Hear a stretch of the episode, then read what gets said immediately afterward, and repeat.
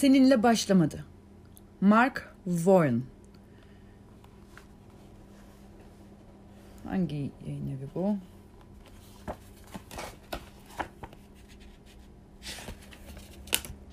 Sola yayınları. Sayfa 107. Çekirdek şikayet. Bilincinize getirmediğiniz her şey karşınıza kader olarak çıkar. Carl Jung. Kaygılarımızı ve mücadelelerimizi anlatmak için kullandığımız kelimeler bizim fark ettiğimizden daha fazla şey anlatabilirler. Ancak çok azımız onlara bakmayı düşünürüz. Bu bölümde kendi çekirdek dil haritanızı oluşturmaya başlayacaksınız. Korkularınızın kaynağına doğru sizi yönlendiren ipuçlarını anlamak için kelimeleri takip etmeyi öğreneceksiniz. Bu sözlü yolculuk boyunca çekirdek şikayet sizin ilk durağınız olacaktır. Bu incelenmemiş bir zenginliğin hazine sandığı olabilir.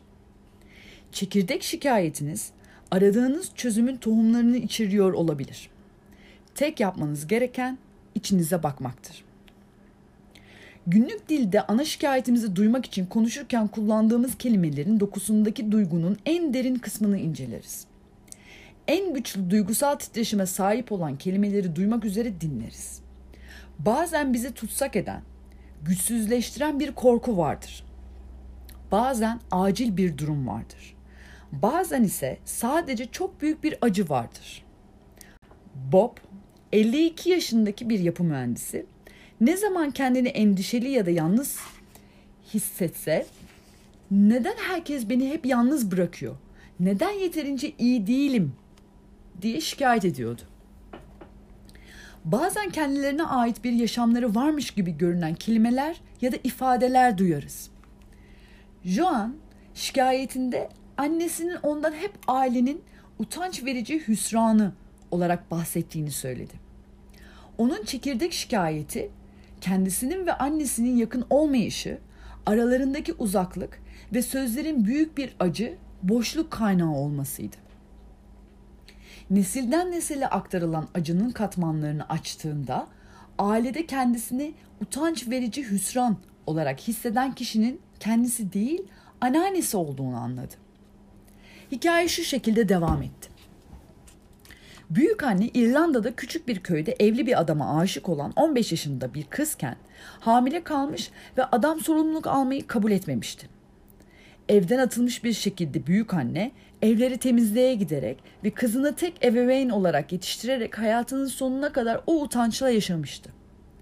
Büyük anne hiç evlenmemiş ve gayrimeşru çocuk sahibi olarak ailesine verdiği utançtan kaynaklanan hissin üstesinden gelememişti.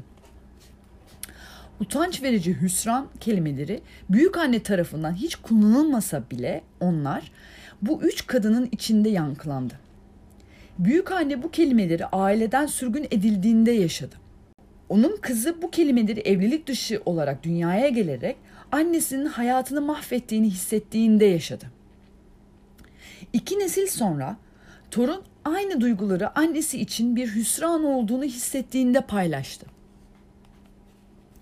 Torunun ana şikayeti incelendiğinde utanç verici hüsran kelimeleri ona sakinlik ve anlayış getirdi. Sözler ona yöneltilmiş olsa bile annesinin hakaretinin hiçbir zaman ona kişisel olarak söylenmediğini fark etmeye başladı. Şimdi onları duyduğu zaman bu kelimeler onda annesine ve büyük annesine karşı ve onların İrlanda'da yaşamış oldukları zor yaşam için sevgi ve şefkat duyguları uyandırdı. Çekirdek şikayeti incelerken sadece konuşurken kullandığımız dile bakmayız. Aynı zamanda somatik ve fiziksel beden dilimizi de inceleriz.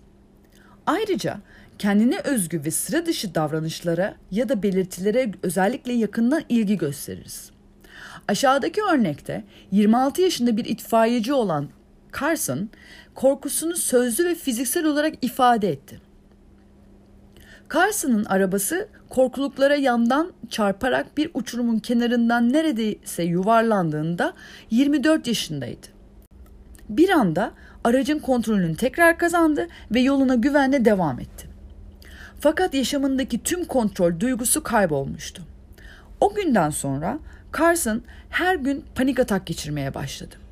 Bu titreme ve baş dönmesiyle birleşen eğer ölürse yaşamının hiçbir anlam taşımayacağına dair fark edilir bir histi. Belirgin olarak çekirdek şikayetindeki kelimeler şunlardı. Eğer ölürsem benden hiçbir miras kalmayacak. Kimse beni hatırlamayacak. Hiç var olmamış gibi yok olup gideceğim. İyi bir şekilde hatırlanmayacağım. Carson'ın pişmanlıkları ile ilgili tuhaf olan şey bunların 24 yaşında bir adama ait olmasıydı. Carson'ın yaşamı neredeyse yeni başlamıştı ve burada şimdiden bir ömürlük pişmanlıkla sızlanıyordu.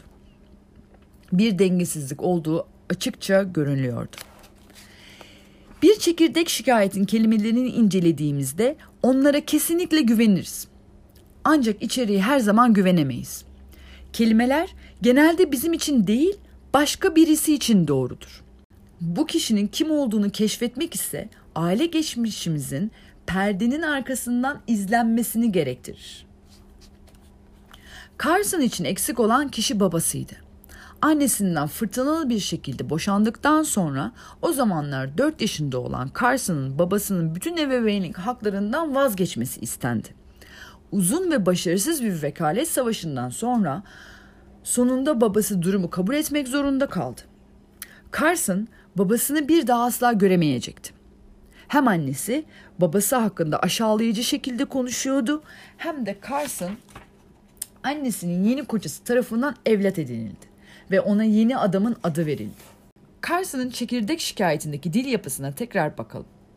Eğer ölürsem benden hiçbir miras kalmayacak. Kimse beni hatırlamayacak. Hiç var olmamış gibi yok olup gideceğim. İyi bir şekilde hatırlanmayacağım. Carson'ın hikayesi şimdi yeni bir boyut kazanmaktadır.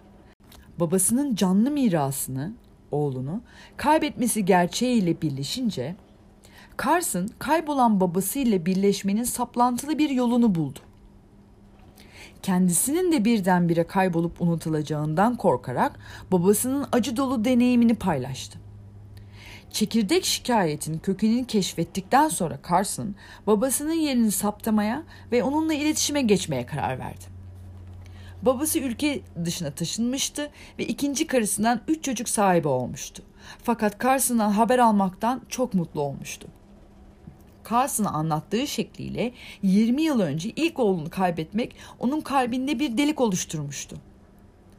Derinlere bastırılmış olsa dahi hissedilir bir şey Carson'ın içinde de vardı. Bu da babasına duyduğu sevgiydi. Bir atasözünde de belirtildiği gibi tarih kazananlar tarafından yazılır, kalanlar tarafından kaleme alınır. Hikaye her ne kadar çaptırılmış ya da tek taraflı olsa da birçoğumuz aynı hikaye diğer tarafın ağzına anlatılsa nasıl olurdu diye sorgulamayı neredeyse hiç düşünmeyiz. Carson'ın durumunda babası Carson büyürken yanında olamadığı için kazanan annesi ve kaybeden ise babasıydı. İki ebeveyn de çocuklarının vekaleti için savaştı ancak bilinmeyen sebeplerden dolayı babası kaybetti. Carson annesinin babası hakkında yıllardır anlattığı negatif hikayelerin onunla ilgili ilk anılarının üstünü örttüğünü fark etti. Aylar boyunca Carson ve babası Carson küçükken yaptıkları gibi sık sık balığa ve kamp yapmaya dağlara giderek yeni anılar yarattı. Bu sırada Carson'ın panik atakları tamamen geçti. Baba ve oğul birlikte yeni ve sağlam bir miras oluşturmaya başladılar. Aşağıda ilk yazılı alıştırmanız bulunmaktadır. Kaleminizi ve kağıdınızı veya defterinizi alın başlayalım. Yazılı alıştırma 1. Ana şikayetinizi araştırma. 1. Şu anda yaşamanızdaki en baskın probleme odaklanın. Sağlığınızla, mesleğinizle, ilişkinizle ilgili güvenlik, huzur, emniyet veya refah hissinizi bozan herhangi bir şey olabilir. 2. İyileştirmek istediğiniz en derin konu nedir? Belki size bunaltıcı gelen bir problem. Belki yaşam boyu hissettiğiniz bir belirti ya da duygu. 3. Neyi değiştirmek istersiniz? 4. Kendinizi düzeltmeyin. 5. Sizin için önemli olan şeyleri yazın. 6. Aklınıza geldiği gibi yazın. Örneğin, gelecekte başınıza gelebilecek korkunç bir şeyin korkusu. Ne geldiğinin önemi yok. Sadece yazmaya devam edin. 7. Eğer aklınıza hiçbir şey gelmiyorsa sadece bu soruyu cevaplayın. Eğer sahip olduğunuz duygu, belirti ya da durum hiç kaybolmazsa ne olacağından korkuyorsunuz? 8. En baskın endişenizi yazmadan okumaya devam etmeyin. Şimdi ne yazdığınıza bakın. Okurken etkilenecek kadar derin okumayın. Kelimelerde ya da duygularda tutsak olmayın. Duygularınızı bir kenara bırakıp gözlerinizle tarayın. Acayip ya da sıra dışı görünen kelimeleri ya da ifadeleri arıyorsunuz. Örneğin hangi kelimeleri ya da ifadeleri sürekli söylüyorsunuz? Ya da belki bu yazma alıştırmasından önce söylemediniz. Ne tarz bir dil ön plana çıkmakta? Ne tarz bir dil fark edilir durumda? Şimdi tekrar okuyun. Bu sefer bunu sesli şekilde kendinize okuyun. Hiçbir duygu hissetmeden yeni bir kulakla dinlemeye çalışın. Bu tarz dinlemeye meta kulağıyla dinleme ya da üçüncü kulağımızda dinleme adını veriyorum. Hangi kelimelerin ya da cümlelerin aciliyeti var? Hangi kelimeler güçlü duygusal yankılara ya da dramatik duygulara sahip? Hangi kelimeler acayip ya da garip duygular barındırıyor? Hangi kelimeler sizin yaşam şartlarınıza tam olarak uymuyor? Yazdıklarınızı başka birisi dinliyormuş gibi okuyup okumadığınıza dikkat edin. Belki kelimeler gerçekten başkasına aittir ve siz onları sadece seslendiriyorsunuzdur.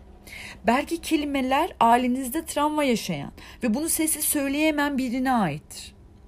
Carson'ın babasının pişmanlığını paylaştığı gibi belki şikayetleriniz aracıyla bu kişinin hikayesini anlatıyorsunuzdur. Yazınızda kendinizi fark etmek için dinleyebildiğiniz kadar dikkatlice dinleyin. Bu tarz bir dinlemede esas olanın ortaya çıkması için olay örgüsünün altını çiziyor. Bu tarz bir dinlemede esas olanın ortaya çıkması için olay örgüsünün altını dinliyorsunuz. Eğer hikayenin duygusal öğelerin içinde kaybolursanız ana şikayeti kaçırabilirsiniz. Burada Bert Hellinger bu tarz dinlemenin nasıl olduğunu tasvir ediyor. Birisiyle çalışırken neler olduğunu tasvir edeceğim. O bana kendisi hakkında bir şeyler anlatmış olacak ve ben yarım dinlemiş olacağım. Tam olarak ne söylediğini duymak ya da bilmek istemiyorum. Bu yüzden odaklanma gerektirecek kadar dikkatli dinlemek istemiyorum. Ancak sadece gözlerimi resmin büyük halinin üzerinde tutacak kadar. Daha sonra birdenbire bir kelime söyler ve bu beni uyandırır. Birdenbire bütün söylediklerinin altında bir kelime benimle konuşur. Bu kelimenin enerjisi vardır. Ve tam olarak ne yapacağımı bilmeden buranın bir şey yapabileceğim yer olduğunu bilirim. Eğer bu kelimenin beni etkilemesine izin verirsem gerekli olan insanları hissedebilirim.